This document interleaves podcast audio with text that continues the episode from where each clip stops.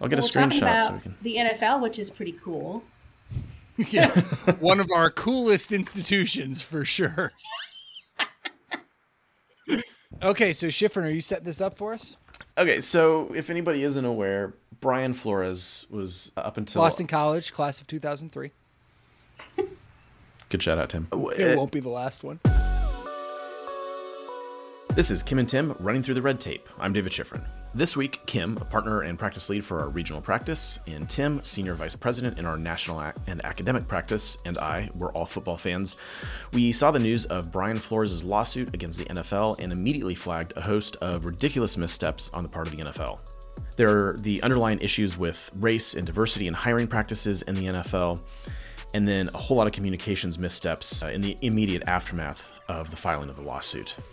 At the end, I also included a related part of the conversation about Tom Brady's approach to retiring, since we're on the subject of football. It's also an entertaining lesson in communications, but it is a little bit separate, so that's at the end, sort of a bonus conversation after the bumper music.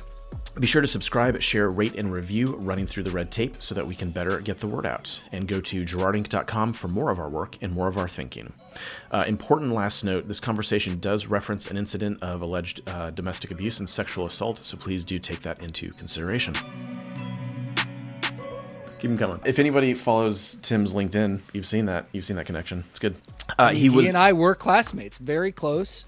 Uh, I'm sure that we, I, I think he, he spent all most of his time probably playing and excelling at football. I spent most of my time at Mary Ann's, the local dive bar. So we didn't overlap a ton, but we did get our diplomas on the same day. So that's so we're he we both, were at least there. at the Might same want to time. reach out, do a little tweet.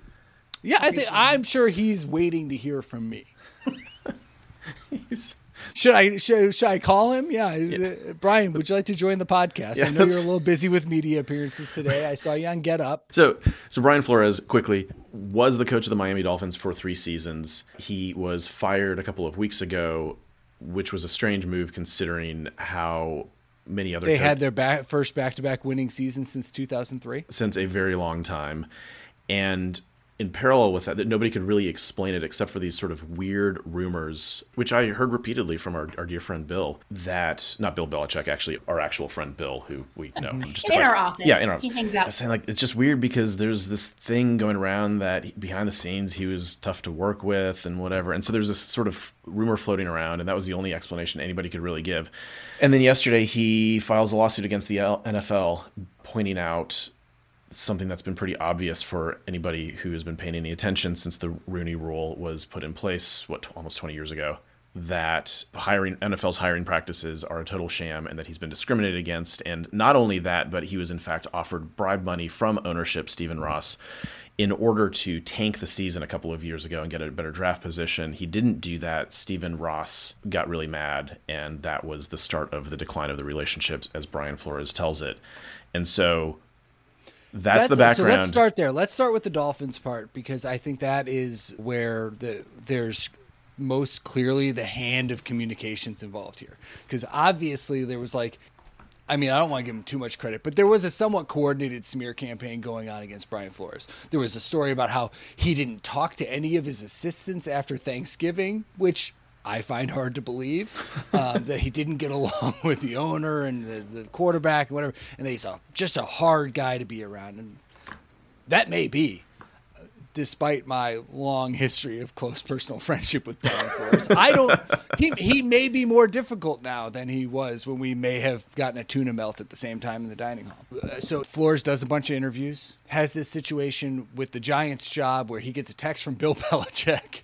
Who I want to believe, I want to believe did this on purpose. I really, I, the I have- angle here is that Bill Belichick is an agent of chaos. I I don't want to believe that, Tim. I read that story and made that decision to believe that Bill Belichick hit send and then rolled up the sleeves on his cutoff hoodie and sat back to watch the And world said, burn. It said, So "Here we can go." get so we'll get Here to the more serious like societal parts of what Brian Flores experienced. But one of the things that he said in his lawsuit yesterday, alleging systematic racial discrimination by the NFL and its teams, is that when in his first season with the Dolphins, he was offered a hundred thousand dollars per loss by the owner. That's an interesting thing. That's a very specific thing as well. It's a very specific charge outlining specific behavior from one person. And the Dolphins' response to that, because, and we, we can get into how these things happen um, because we've been in rooms as to how they happen. But the Dolphins addressed this very specific claim very directly by saying, and I quote, the implication, it was not an implication, it was a direct charge, that we acted in a manner inconsistent with the integrity of the game. He said you actually were incentivizing tanking games. It wasn't like a manner inconsistent with the integrity of the game, is incorrect. So the implication that we acted in a manner inconsistent with the integrity of the game is incorrect. Now, we all know how these sorts of sentences get into statements. but once you've gotten to this point, you got to throw it out. Like, you cannot have that be your response to, hey, so did Stephen Ross offer Brian Flores $100,000 per loss? What I can tell you is This is inconsistent. that the implication from anyone, whoever would imply such things, that we would ever act in any sort of manner inconsistent with the integrity of the game, that that would be incorrect. I, I can tell you that. And I think what's funny too is the response from the NFL on this whole thing was equally inane, right? So the NFL and our clubs deep, are deeply committed to ensuring equitable employment practices and continue to make progress in providing equitable opportunities throughout our organizations, period. Diversity is core to everything we do, and there are a few issues on which our clubs and our internal leadership spend more time. We will defend against these claims which are without merit, which came like hours after this 52 or whatever page lawsuit.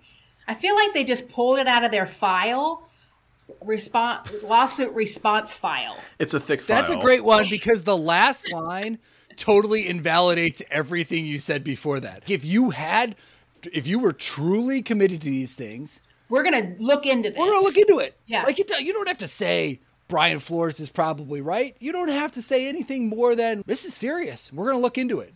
But to say these allegations are without merit, without I- he's merit. got like he's got receipts, he's got text messages, he's got specific claims. You were able to investigate all of that within two hours and determine Yeah. it's without merit. You don't have to say that. Like No, you don't. it, in fact, in it fact, didn't it do anything better. for the yeah. story. It's like they pulled it out of the lawsuit file and said, "This is the line that they. This is the approved line from our attorneys. Anytime we have a lawsuit, please add this." even if even if you were inclined to not believe Brian Flores' version of events or not believe that there's systematic discrimination in NFL head coach hiring, even if you were skeptical about all of that, you're not going to say today like, well, the NFL said it's without merit. That's the ground you're going to stand on in your argument. I don't know if you saw the NFL statement, but they said it's without merit. Without Like, merit. You gain nothing here. There's no Yeah. percentage to it.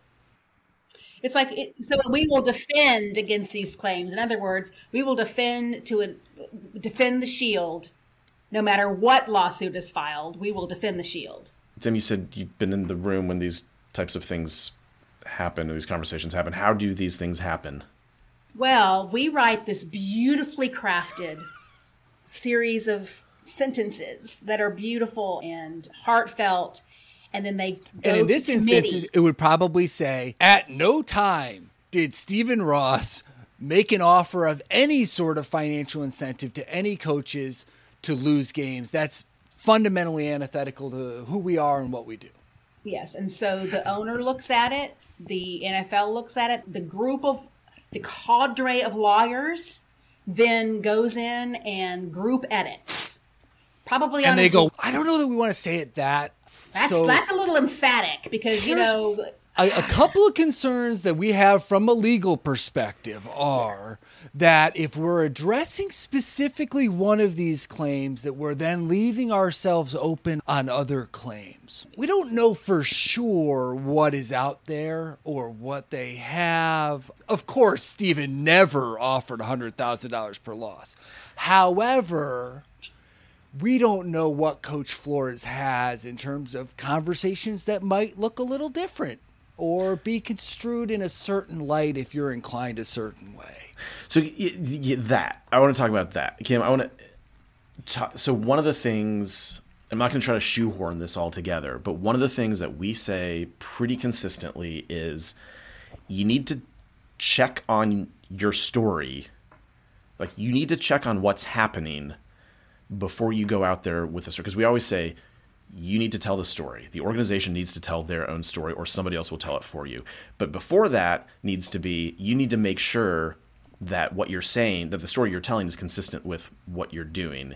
And Tim, what you just described is the we're pretty sure that mostly the story that we're about to that we're about to tell didn't happen, but so talk about that, Kim. Well, well I think, and we and we talked touched on this a little bit, is that what what didn't have to happen i mean the first part of the statement was probably okay that the nfl put out. So we're deeply committed to ensuring equitable employment practices. That's so far D- diversity is the core of everything we do. That's okay. And then to say we will defend against these claims which are without merit that's the throwaway sentence. That's the sentence that can't possibly be true because they wouldn't even have had time to look at what the allegations are. So you don't need that piece and it right? doesn't so, do anything. It doesn't right. add so anything for you. When you have to come out immediately in these situations, which the NFL needed to, when you have to come out immediately with something, just be careful that you're not that, that, that you can give yourself some time. In this case, they could have said, "We are we strongly believe in our program and in our diversity practices."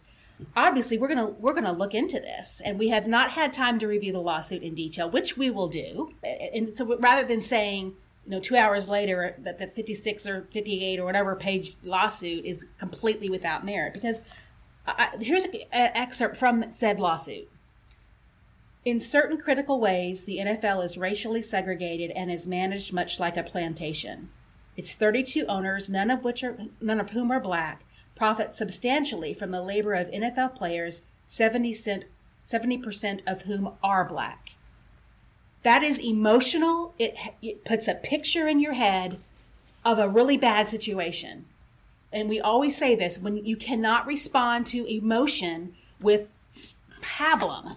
We can't respond to that with, with this like stuff that they pulled out of a file from like two lawsuits ago. Especially when that response, so the response here basically underscores the feeling of Brian Flores' complaint, besides the substance yes. of it, it underlines exactly what he's describing in that quote that you just said. Because this is someone who played in this league, was an assistant coach for the greatest coach of all time, has been a head coach for the last three years. This is someone who has been at every level a part of your institution. And to say two hours after he filed a lawsuit, this isn't like he was spouting off on Monday Night Football. Like, right. you are going to have to investigate these claims because there's a legal proceeding. So just say that you're going to investigate it. But to blow it off and say it's without merit underlines exactly the sort of mentality that he's trying to pull back the veil on. And every and everyone knows that anybody that's following the NFL at all knows that that Brian Flores is still a viable candidate for other jobs for sure. By filing this lawsuit, he could be blowing up his career. If you think about credible messengers here, the fact that Brian Flores, who, as you may remember, was my classmate at Boston College, he's the same age as I am, 40 years old, which feels old to me, but is very young for professional football coaches. He's 30 years younger than Bill Belichick and just came off of a, a head coaching tenure that, even if it ended poorly, would put him in line for other jobs. He would be a defensive coordinator somewhere next year automatically. At the very least, he would be least, yeah. in the head coach conversation f- immediately thereafter. He is actually putting his career on the line and saying, This is not okay. And if yeah. I have to fall on this to open the door for other people, then I'm doing it. Because I, I think that's something that people are going to pretend is not the way it is. He had decades of NFL coaching in front of him. Yeah. To stand in front of this train and then have the NFL respond two hours later that it's without merit. I, I don't know, man. You're, you're losing this one so far. Yeah.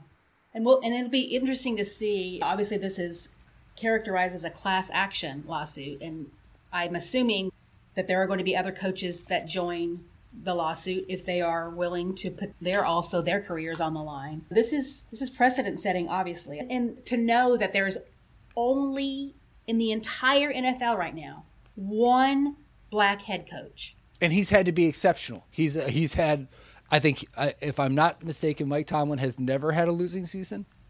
Never. Is that right? And, Never. Yeah, and that was and the only reason you know that is it is because it was described as part of Ben Roethlisberger's retirement.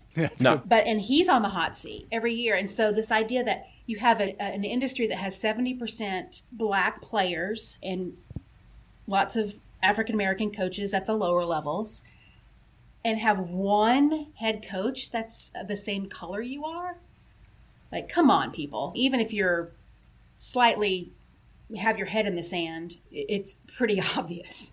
And then you see how the re- the response is just cut, cut and paste It's nonsense. like it's like how we've you know we said last week in our last podcast how the industry responded to a impassioned video from nurses. Yep. Right. It was full of pablum, that wonderful word, and um, this video was without merit. it just underscores how often powerless these organizations are against individuals with a compelling story. The Dolphins executive leadership, I'm sure, sat in a room or sat in a Zoom all afternoon tearing over this, trying to be like, okay, so we got to say that we we don't discriminate, and we also have to probably address that whole 100K thing, but how do we do this? And, you know, like tossed it around. They probably had 20 people involved in touching this, and what they came out with was nonsense because it's always going to be nonsense when it's like a committee covering their ass response to someone who is calling something directly as it is. I'm going to throw a curveball in here. I, I don't know if this is going to make the cut, but there's another story. It's sort of in the same vein. It, uh, it involves British soccer. Here we go, Tim. Uh, so a few days ago, a player from Manchester United, arguably the largest soccer brand on the planet, was uh, this player was arrested for charges uh, of suspicion of rape and domestic violence and uh, a whole bunch of associated other things after his girlfriend posted and then deleted just horrific videos or photos of, of her face. And and even more than that there's there's apparently audio as well that's been turned over to the police. So it's just it's awful. So it's Mason Greenwood. Uh, he's 20 years old. Greenwood has famously risen through the ranks at the club, and he's brought in for questioning and then subsequently arrested, and then additional charges were filed, and then uh, most recently he was released on bail. And so Manchester United, their first response, it's like very dry. Like we're, we're aware of the situation. We have no comments. Uh, we're cooperating with local Manchester police. So he's not going to be involved with the team until further notice. But but then the closing line, which was Manchester United does not condone violence in any form. And then a day later, they, they came out with a follow up statement where they said, in the strongest terms, we condemn violence of any kind. It's not the same as the Dolphins, but it runs on a parallel track, right? An entire press office at one of the largest sporting organizations on the planet, on their first attempt at this, the best they can do with pretty strong evidence that this has happened, that one of their bright shining stars has beaten his girlfriend, is we do not condone violence. And then they had to go back and rewrite and say, we condemn violence. Well, it's a little better than that's a little better than this lawsuit is without merit. it's slightly better. It's- Yeah, it's a- they're like, "Uh, we don't it's a step in condone. What do you want from us? We said we don't condone violence. Come on, Schiff. Okay. I stand It's a little better, but I agree. Is it's okay to say we are horrified by what we saw, Right. whether you want to call out your player or not. But no one should have to endure something like that, and we are horrified by that. And we don't right. We don't. Yeah. Right. We condemn violence in all its forms. You don't have to call out your player because right? there is Because still a legal proceeding, and I'm not making any excuse. There are legal practicalities that I, I, I recognize.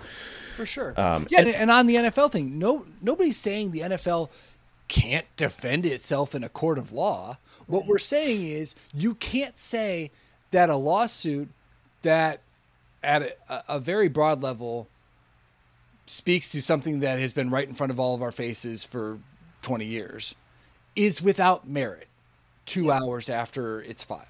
Mm-hmm. You can't do that.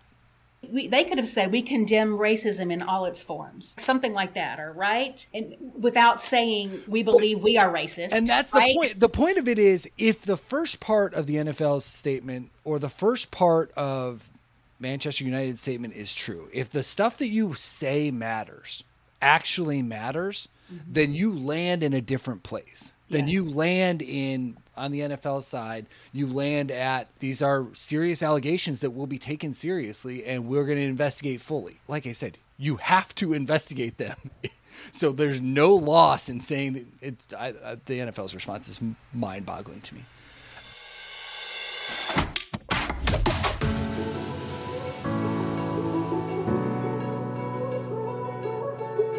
Thing totally blew up Tom Brady's day so he had tried to do all the stuff that you were talking about, Kim, well, and then it was like, five days. Like, out of here, Tom Brady. Nobody cares about days of glory. and so, in the middle of the playoffs, which were well, you know, I mean, you saw the initial report. The sources close to Tom made it clear that he did not want to overshadow the the conference championship games of the Super there Bowl. It is. That's why he was so angry that this news leaked out. And there's no way that he could have been in control of that story coming out last week and then being it's like Saturday midday ish. It comes out, and then everybody starts tweeting him. Of course, now he could have responded immediately. I have not made my decision. That's what he. Well, he did. Suppose. I mean, sources close to Tom say that he then reached out to the Bucs and said, "I have not made my decision yet." And so we're talking about it Saturday, Sunday, Monday, and then finally on Tuesday, he says, because then on Monday he said, you know, I haven't really decided yet. So y'all back off. And then on Tuesday, suddenly he decides. So we get to hear about it. And, and so Saturday was all the accolades, you know, that I, I do watch a lot of ESPN. So all his stats and wonderful thing he's done like all day long. Breaking news, Tom Brady retiring. And then it, it, was the same thing on Tuesday. Tom Brady retiring and that whole thing again. I mean, man, way to stretch it out, man. That was brilliant. He played brilliant. It without a without a formal press conference.